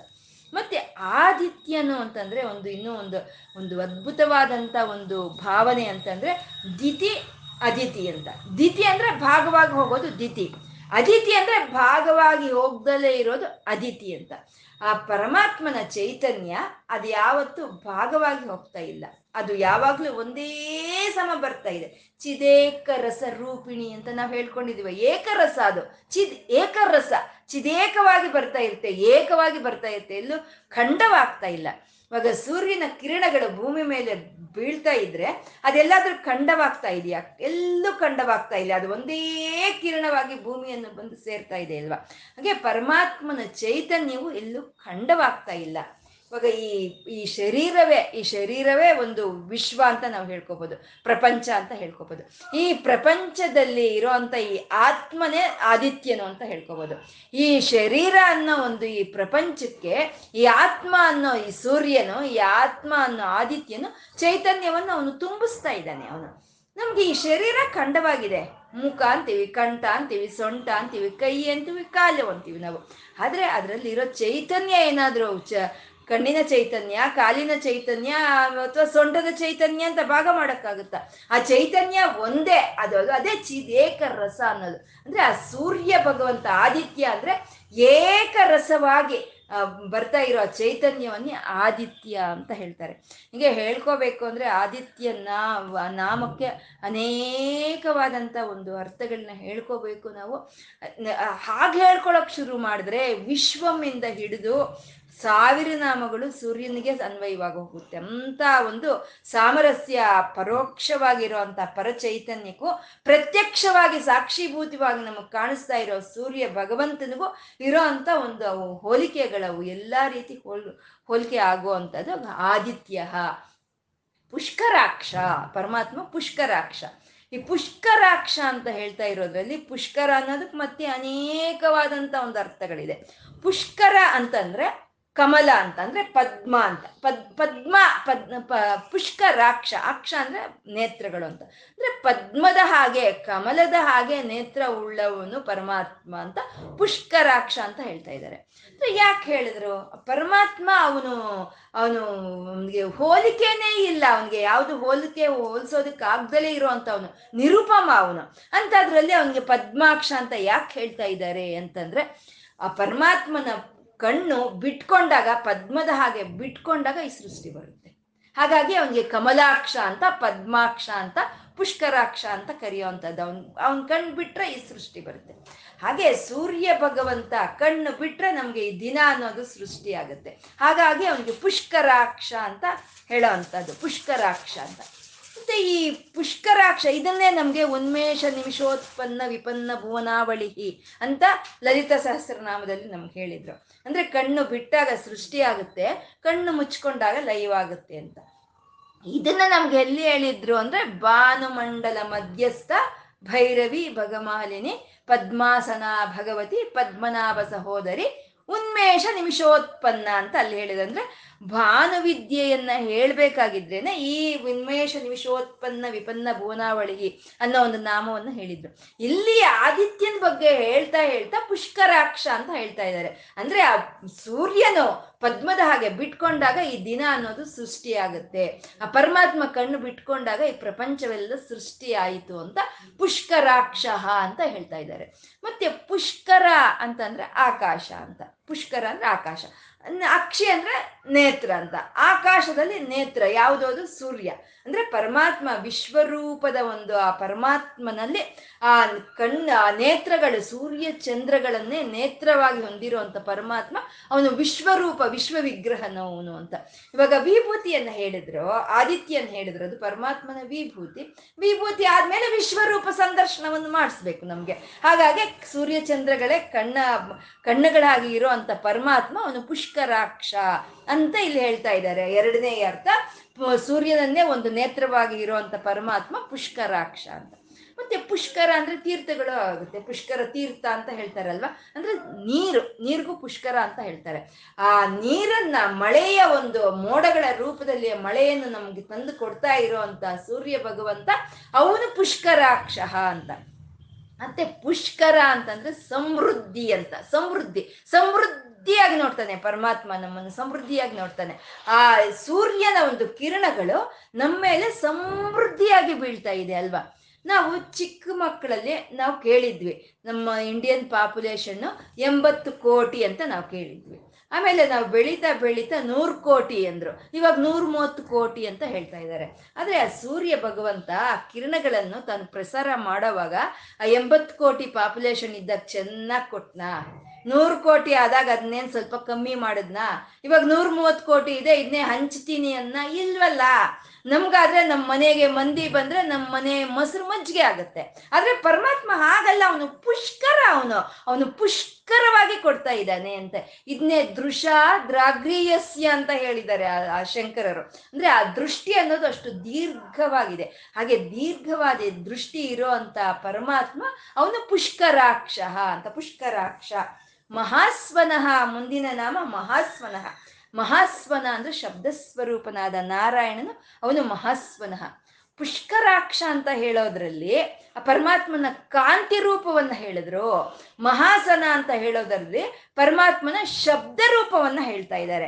ಅಂದ್ರೆ ಕಾಂತಿ ರೂಪ, ಶಬ್ದ ರೂಪ ಈ ಎರಡೇ ಪ್ರಪಂಚದಲ್ಲಿ ಅತ್ಯಂತ ಪ್ರಾಧಾನ್ಯವನ್ನು ಹೊಂದಿರುವಂತಹದ್ದು ಆ ಕಾಂತಿ, ಈ ಶಬ್ದ ಎರಡು ನಾರಾಯಣನ ಒಂದು ರೂಪಗಳೇ ಅಂತ ಮಹಾಸ್ವನ ಅಂತ ಇಲ್ಲಿ ಹೇಳ್ತಾ ಇದ್ದಾರೆ. ಅಂದ್ರೆ ಶಬ್ದಗಳು ಶಬ್ದಗಳು ನಮ್ಗೆ ಹೇಗ್ರಿ ಕೇಳಿಸ್ತಾ ಇದೆ? ಎಲ್ಲೋ ಒಂದು ನೂರಾರು, ಸಾವಿರಾರು ಅಡಿಗಳ ಎತ್ತರದಲ್ಲಿ ಆ ಗುಡುಗು ಮಿಂಚು ಬಂದ್ರೆ ಅದು ನಮ್ಮ ಕಿವಿಗಳಿಗೆ ಹೇಗ್ ಬರ್ತಾ ಇದೆ? ಆ ಶಬ್ದ ನಮ್ಮ ಕಿವಿಗಳಿಗೆ ಹೇಗ್ ಸೇರ್ತಾ ಇದೆ ಅದು? ಆ ಮೋಡ ಏನು ನಮ್ಮ ಕಿವಿ ಹತ್ರ ಬಂದು ಶಬ್ದ ಮಾಡ್ತಾ ಇಲ್ಲ. ಅಥವಾ ನಮ್ಮ ಕಿವಿ ಏನು ಆ ಮೋಡದ ಹತ್ರಕ್ಕೆ ಹೋಗಿಲ್ಲ, ಎಲ್ಲೋ ಇದೆ. ಆದ್ರೂ ಆ ಶಬ್ದ ಗಾಳಿ ಮೂಲಕ ನಮ್ಮನ್ನು ಸೇರ್ತಾ ಇದೆ ಅಂದ್ರೆ ಆ ನಾರಾಯಣನ ಚೈತನ್ಯವೇ ಆ ಶಬ್ದವನ್ನ ನಮ್ಮ ಹತ್ರಕ್ಕೆ ತರ್ತಾ ಇದೆ. ಅಲ್ವಾ? ಇವಾಗ ಎಲ್ಲೋ ಐನೂರು ಮೀಟರ್ ಅಷ್ಟು ದೂರದಿಂದ ಕಿರ್ಚಿದ್ರು ನಮ್ಗೆ ಅದು ಕೇಳಿಸ್ತಾ ಇದೆ. ಹೇಗೆ? ಅಂದ್ರೆ ಆ ಶಬ್ದ ಸ್ವರೂಪದಲ್ಲಿ ನಾರಾಯಣನೇ ಇದ್ದಾನೆ. ಆ ನಾರಾಯಣನೇ ನಮ್ಮನ್ನ ಆ ಶಬ್ದಗಳನ್ನು ನಮ್ಮ ಕಿವಿಗೆ ಮುಟ್ಟಿಸ್ತಾ ಇರೋಂಥ ಪರಮಾತ್ಮ ಅವನು ಮಹಾ, ಅವನು ಶಬ್ದ ಸ್ವರೂಪನು ಅಂತ. ನಾದ ಸ್ವರೂಪನ ಅವನು. ನಾರಾಯಣಿ ನಾದ ರೂಪ ಅಂತ ನಾವು ಲಲಿತಾ ಸಹಸ್ರನಾಮದಲ್ಲಿ ಹೇಳ್ಕೊಳ್ತೀವಲ್ವಾ? ನಾರಾಯಣ ನಾದ ರೂಪನವನು ನಾದ ರೂಪದಲ್ಲಿ ಅವನೇ ಇದ್ದಾನೆ ಅವನು. ಇವಾಗ ಒಂದು ಕಲ್ಲನ್ನ ನಾವು ಒಂದು ಕೆರೆಯಲ್ಲಿ ಹಾಕಿದಾಗ ಅಲ್ಲಿ ಮೊದಲು ಒಂದು ಗುಳ್ಳೆ ಬರುತ್ತೆ. ಆ ಗುಳ್ಳೆ ಏನು, ಆ ನೀರಿನ ಗುಳ್ಳೆ ಸುಮ್ಮನೆ ಬರುತ್ತೆ ಅಂದ್ರೆ ಜುಳ್ಳಂತ ಶಬ್ದ ಮಾಡ್ತಾ ಬರುತ್ತೆ ಜುಳ್ಳಂತ ನಾದದೊಂದಿಗೆ ಬರುತ್ತೆ. ಅಂದ್ರೆ ಆ ಗುಳ್ಳೆ ಮುಂಚೆ ಬಂತ, ಶಬ್ದ ಮುಂಚೆ ಬಂತ? ಎರಡು ಒಟ್ಟಿಗೆ ಬಂತು. ಅಂದ್ರೆ ಆ ಎರಡು ಒಟ್ಟಿಗೆ ನಾದವಿಲ್ದಲೆ ಇನ್ಯಾವುದೂ ಇಲ್ಲ. ಆ ನಾದದೊಂದಿಗೆ ಅದು ಜುಳ್ಳಂತ ಬರುತ್ತೆ ಅಲ್ವಾ? ಹಾಗೆ ಈ ಪ್ರಕೃತಿಯಲ್ಲಿ ಪ್ರತಿ ಒಂದರಲ್ಲೂ ಒಂದು ನಾದ ಅಂತ ಇದೆ, ಒಂದು ಶಬ್ದ ಅಂತ ಇದೆ. ಅದು ಆ ನಾರಾಯಣನ, ಆ ಶಬ್ದ ಸ್ವರೂಪ ನಾರಾಯಣನ ಸ್ವರೂಪವೇ ಆ ಶಬ್ದಗಳು. ನದಿ ಓಡೋದ್ರಲ್ಲಿ ನಮ್ಗೊಂದು ಶಬ್ದ ಇದೆ. ಗಾಳಿ ಬೀಸೋ, ಬೀಸೋದ್ರಲ್ಲೇ ಒಂದು ಶಬ್ದ ಇದೆ. ಅಗ್ನಿ ಉರಿಯೋದ್ರಲ್ಲೂ ಒಂದು ಶಬ್ದ ಇದೆ ಅಲ್ವಾ? ಭೂಮಿ ತಿರುಗ್ತಾ ಇರೋದ್ರಲ್ಲೂ ಒಂದು ಶಬ್ದ ಇದೆ. ನಾವು ನಡೆ ಆಡ್ತಾ ಇರೋದ್ರಲ್ಲಿ ಒಂದು ಶಬ್ದ ಇದೆ, ನಾವು ಉಸಿರಾಡೋದ್ರಲ್ಲಿ ಒಂದು ಶಬ್ದ ಇದೆ. ಮತ್ತೆ ಒಂದು ಇರುವೆ ಹಾಕೊಳ್ಳಿ, ಅದು ಅದು ನಡೀತಾ ಇದ್ರೆ ಅಲ್ಲಿ ಒಂದು ನಾ, ಒಂದು ನಾದ ಅಂತ ಇರುತ್ತೆ ಅದೊಂದು ಶಬ್ದ ಅಂತ ಇರುತ್ತೆ ಅಲ್ವಾ? ಬೇಡ, ಕಣ್ಣು ಮುಚ್ಕೊಂಡು ನಾವು ಈ ಪ್ರಕೃತಿಯನ್ನ ಗಮನಿಸ್ಕೊಂಡು, ಕಣ್ಣು ಮುಚ್ಕೊಂಡು ನಿಶಬ್ದವಾಗಿದ್ರೆ ನಾವು ನಾವು ಗಮನಿಸಿದ್ರೆ ಒಂದು ನಾದ ಅನ್ನೋದಿರುತ್ತೆ, ಈ ಪ್ರಕೃತಿಯಲ್ಲಿ ನಾದ ಇರುತ್ತೆ. ಅದೇ ವೇಣುನಾದ ಅಂತ ಹೇಳೋದು. ಅದೇ ವೇಣುನಾದ, ಆ ಪರಮಾತ್ಮನ ನಾದ ಅದೇ ವೇಣುನಾದ. ಆ ವೇಣುನಾದಕ್ಕೆ ಗೋಪಿಕರು ಎಲ್ಲರೂ ನಾಟ್ಯವನ್ನು ಮಾಡ್ತಾರೆ ಅಂದ್ರೆ ಈ ನಾದ ಈ ಪ್ರಪಂಚದಲ್ಲಿ ಇರೋ ಈ ನಾದಕ್ಕೆ ಈ ಪ್ರಕೃತಿ ಎಲ್ಲ ನಾಟ್ಯ ಮಾಡ್ತಾ ಇದೆ. ಹಾಗೆ ನಾದ ಸ್ವರೂಪನು ಪರಮಾತ್ಮ ಅಂತ. ಮತ್ತೆ ವಾಕುಗಳು, ನಮ್ಮಿಂದ ಬರ್ತಾ ಇರೋ ಶಬ್ದಗಳೆಲ್ಲ ಇವೆಲ್ಲ ವಾಕುಗಳು. ಅಂದ್ರೆ ಪರಮಾತ್ಮನಿಂದ ಬರೋ ಅಂತ ಒಂದು ಶಬ್ದಗಳೆಲ್ಲ ಅವೇ ಮಹಾಸ್ವನ ಅಂತ ಹೇಳಿದವೆ ಮಹಾಸ್ವನ. ಅಂದ್ರೆ ಪರಮಾತ್ಮನಿಂದ ಬಂದಂತ ಒಂದು ನಾದ ಮೊಟ್ಟ ಮೊದಲನೆಯ ನಾದ ಅಂತಂದ್ರೆ ಓಂಕಾರ. ಆ ಓಂಕಾರದಲ್ಲಿ ಆ ಉ ಮ ಅನ್ನೋದು ಇರುತ್ತೆ. ಆ ಉ ಮ ಇಂದನೇ ವೇದಗಳು ಅನ್ನೋದು ನಮ್ಗೆ ಬಂದಿರೋ ಅಂತದ್ದು ಆ ವೇದಗಳು ಏನನ್ನು ತೋರಿಸುತ್ತೆ? ಪರಮಾತ್ಮನನ್ನ ತೋರಿಸುತ್ತೆ. ಅಂದ್ರೆ ಆ ವೇದಗಳೆಲ್ಲ ಶಬ್ದಗಳು. ಆ ಪರಮಾತ್ಮನ ನಮಗೆ ತಿಳಿಸ್ಕೊಡೋ ಅಂತ ಶಬ್ದಗಳು ವೇದಗಳು. ಪರಮಾತ್ಮ ಅಂದ್ರೆ ಅದೇ ಮಹಾಶಬ್ದ, ಮಹಾ ಅಂದ್ರೆ ಪರಬ್ರಹ್ಮ ಅಂತ. ಅಂದ್ರೆ ಮಹಾಸ್ವನ ಅಂದ್ರೆ ಆ ಪರಮಾತ್ಮನನ್ನ ನಮ್ಗೆ ತಿಳಿಸ್ಕೊಡೋ ಅಂತ ಒಂದು ಮಹಾಶಬ್ದವೇ ಅದೇ ವೇದಗಳು, ಅದೇ ಮಹಾಸ್ವನ ಅಂತಂದ್ರೆ ವೇದ ಸ್ವರೂಪನ ಪರಮಾತ್ಮ ಅಂತ ಮಹಾಸ್ವನ ಅಂತಂದ್ರು ಪುಷ್ಕರಾಕ್ಷ ಅಂತ ಹೇಳ್ತಾ ಕಾಂತಿಯನ್ನ ಹೇಳಿದ್ರು, ಮಹಾಸ್ವನ ಅಂತ ಹೇಳ್ತಾ ಶಬ್ದ ಸ್ವರೂಪವನ್ನು ಹೇಳಿದ್ರು. ಆ ಕಾಂತಿ ಸ್ವರೂಪನು, ಈ ಶಬ್ದ ಸ್ವರೂಪನು ಇವನು ಯಾವಾಗಿದ್ದ? ಯಾವಾಗಿಲ್ದಲ್ಲೇ ಹೋಗ್ತಾನೆ ಅಂತಂದ್ರೆ ಅವನು ಅನಾದಿ ನಿಧನ, ಪುಷ್ಕರಾಕ್ಷೋ ಮಹಾತ್ಮನಃ ಅನಾದಿ ನಿಧನ. ಅವನಿಗೆ ಆದಿ ಅಂತ್ಯ ಅನ್ನೋದು ಇಲ್ಲ ಅವನಿಗೆ. ಈ ಕಾಂತಿ ಯಾವಾಗ ಬಂತು, ಈ ಶಬ್ದ ಯಾವಾಗ ಬಂತು ಅಂತಂದ್ರೆ ಅದಕ್ಕೂ ಮುಂಚೆ ಇದ್ದಂತ ಪರಮಾತ್ಮ ಅವನು ಆ, ಅವನು ಅನಾದಿ ನಿಧನ ಅಂತ. ಇವಾಗ ಬ್ರಹ್ಮದೇವ್ರನ್ನ ಸೃಷ್ಟಿ ಮಾಡ್ತಾನೆ ಪರಮಾತ್ಮ. ಯಾಕೆ? ಈ ಸೃಷ್ಟಿಯನ್ನ ಮಾಡೋದಕ್ಕೋಸ್ಕರ ಬ್ರಹ್ಮದೇವ್ರನ್ನ ಸೃಷ್ಟಿ ಮಾಡ್ತಾನೆ. ಆದ್ರೆ ಬ್ರಹ್ಮದೇವ್ರಿಗೂ ಮುಂಚೆನೆ ಇದ್ದಂಥವನು ಅದು ಅನಾದಿ. ಆದಿ ಇಲ್ದಲೇ ಇರೋವಂಥವನು ಅನಾದಿ. ಅವನು ಆ ಬ್ರಹ್ಮನಿಗಿಂತ ಮುಂಚೆ ಇದ್ದಂಥವನು. ಮತ್ತೆ ಈ ಕಲ್ಪಾಂತರ ಕಾಲದಲ್ಲಿ ಬ್ರಹ್ಮದೇವರು ಸಹಿತ ಲೈವ್ ಆಗಿ ಪರಮಾತ್ಮನಲ್ಲಿ, ಆ ನಾರಾಯಣನಲ್ಲಿ, ಆ ಚೈತನ್ಯದಲ್ಲಿ ಲೈವ್ ಆಗಿ ಹೋಗ್ತಾರೆ. ಆದ್ರೆ ಆ ಚೈತನ್ಯ ಹಾಗೆ ಇರುತ್ತೆ. ಹಾಗಾಗಿ ಅನಾದಿ ನಿಧನ ಅವನಿಗೆ, ಆದಿ ಅಂತ್ಯಗಳು ಇಲ್ದಲೇ ಇರುವಂತವನು ಅವನು ಕಾಂತಿ ಸ್ವರೂಪನು, ಶಬ್ದ ಸ್ವರೂಪನು. ಅಂದ್ರೆ ವೇದಗಳು ಅನ್ನೋದು ಶಾಶ್ವತ ಅವು ಅವು ಶಾಶ್ವತವಾಗಿ ಉಳಿಯುವಂತವು ಈ ಸೃಷ್ಟಿ ಹೋಗ್ಬೋದು, ಈ ಪ್ರಪಂಚ ಎಲ್ಲ ಹೋಗ್ಬೋದು, ಈ ಸೃಷ್ಟಿ ಎಲ್ಲ ಹೋಗ್ಬೋದು. ಮತ್ತೆ ಸೃಷ್ಟಿ ಮಾಡ್ಬೇಕು, ಮತ್ತೆ ಪ್ರಪಂಚ ಬರಬೇಕು ಅಂದ್ರೆ ಅದೇ ವೇದಗಳು ಮತ್ತೆ ಬರಬೇಕು. ಹಾಗಾಗಿ ವೇದಗಳೇ ಮಹಾಸ್ವನಗಳು. ವೇದಗಳಿಗೆ ಆದಿ ಅಂತ್ಯ ಅನ್ನೋದು ಇಲ್ಲ. ಅನಾದಿ ನಿಧನ, ಆ ವೇದ ಸ್ವರೂಪದಾದ ನಾರಾಯಣನಿಗೆ ಆದಿ ಅಂತ್ಯ ಇಲ್ಲ ಅಂತ. ಈ ಅವತಾರಗಳಲ್ಲೂ ಅಷ್ಟೇ ಪರಮಾತ್ಮ ರಾಮನಾಗಿ ಬರ್ತಾನೆ, ಕೃಷ್ಣನಾಗಿ ಬರ್ತಾನೆ, ಮತ್ಸ್ಯನಾಗಿ ಬರ್ತಾನೆ, ವಾಮನನಾಗಿ ಬರ್ತಾನೆ. ಆದ್ರೆ ಅವನಿಗೆ ಆದಿ ಅಂತ್ಯ ಇದೆಯಾ ಅಂದರೆ ಇಲ್ಲ. ಒಂದು ಒಂದು ಪ್ರದರ್ಶನವನ್ನು ಕೊಡಬೇಕಾದ್ರೆ, ಒಂದು ನಾಟಕವನ್ನು ಮಾಡಬೇಕಾದ್ರೆ ತೆರೆಯಿಂದ ಆ ಕರ್ಟನ್ ಇಂದ ಹಿಂದ್ಗಡೆ ಇರೋಂತ ಒಂದು, ಆ ನಟಿ, ನಟಿಯರು ಬರ್ತಾರೆ, ಮುಂದೆ ಬರ್ತಾರೆ, ಬಂದು ನಟಿಸ್ತಾರೆ. ನಟಿಸ್ ಮತ್ತೆ ಈ ತೆರೆ ಹಿಂದೆ ಹೊರಟೋಗ್ತಾರೆ. ಹಾಗಂತ ಅವ್ರು ತೆರೆಯಿಂದ ಹೋದ ತಕ್ಷಣ ಅವ್ರು ಇಲ್ಲ ಅಂತಾನ ಈ ನಾಟಕದಲ್ಲಿ. ಇದ್ದಾರೆ ಅವರು. ಹಾಗೆ ಪರಮಾತ್ಮ, ರಾಮ, ಕೃಷ್ಣ, ವಾಮನ ಮತ್ಸನಾಗಿ ಬಂದಿರಬಹುದು. ಆದ್ರೆ ಅವನು ಯಾವತ್ತಿಗೂ ಅವನಿಗೆ ಆದಿ ಅಂತ್ಯಗಳು ಇಲ್ಲ. ಅವನು ಅನಾದಿ ನಿಧನ ಅಂತ. ಅನಾದಿ ನಿಧನ, ಧಾತ, ಅವನೇ ಧಾತ. ಎಲ್ಲರಿಗೂ ಎಲ್ಲವನ್ನು ಯಾರು ಕೊಡ್ತಾ ಇದ್ದಾರೋ ಅವನೇ ಧಾತ ಅಂತ. ನಾವು ಹೇಳ್ತೀವಿ, ಅಪ್ಪ, ಅವ್ರ ದಾತ ದಾತ ಅವರೇ ದಾನಿಗಳು ಅಂತ ಹೇಳ್ತೀವಿ. ನಾವು ದಾನ ಮಾಡ್ತಾ ಇದ್ದೀವಿ ಅಂತ ಹೇಳ್ತೀವಿ. ಇನ್ನೊಂದು ಸ್ವಲ್ಪ ಪೈತ್ಯ ಜಾಸ್ತಿ ಆದರೆ ನಮಗೆ ಮಹಾದಾತ ಅಂತ ಬೋರ್ಡನ್ನು ಹಾಕ್ಕೊಳ್ತೀವಿ. ಯಾರ್ರೀ ಮಹಾದಾತ ಯಾರು? ದಾನಿ ಯಾರು? ನಾವು ಇವತ್ತು ಒಬ್ರಿಗೊಂದು ಹತ್ತು ರೂಪಾಯಿ ನಾವು ಕೊಡ್ತಾ ಇದ್ದೀವಿ ಅಂತಂದ್ರೆ ನಮ್ಗೆ ಯಾರೋ ಸಾವಿರ ರೂಪಾಯಿ ಕೊಟ್ಟಿದ್ದಾರೆ. ಹಾಗಾಗಿ ನಾವು ಹತ್ತು ರೂಪಾಯಿ ಕೊಡ್ತಾ ಇದ್ದೀವಿ. ನಮ್ಗೆ ಸಾವಿರ ರೂಪಾಯಿ ಯಾರೋ ಕೊಟ್ಟಿದ್ದಾರೆ ಅಂತಂದ್ರೆ ಅವ್ರಿಗೆ ಯಾರೋ ಲಕ್ಷ ಕೋಟಿ ಕೊಡ್ತಾ ಇದ್ದಾರೆ. ಹಾಗಾಗಿ ಅವರು ನಮ್ಗೆ ಸಾವಿರ ಕೊಡ್ತಾ ಇದ್ದಾರೆ. ಹಾಗಾಗಿ ಇಲ್ಲಿ ಯಾರು ದಾತರು? ಎಲ್ಲರಿಗೂ ಎಲ್ಲವನ್ನು ಯಾವ ಪರಮಾತ್ಮ ಕೊಡ್ತಾ ಇದ್ದಾನೋ ಅವನು ದಾತ.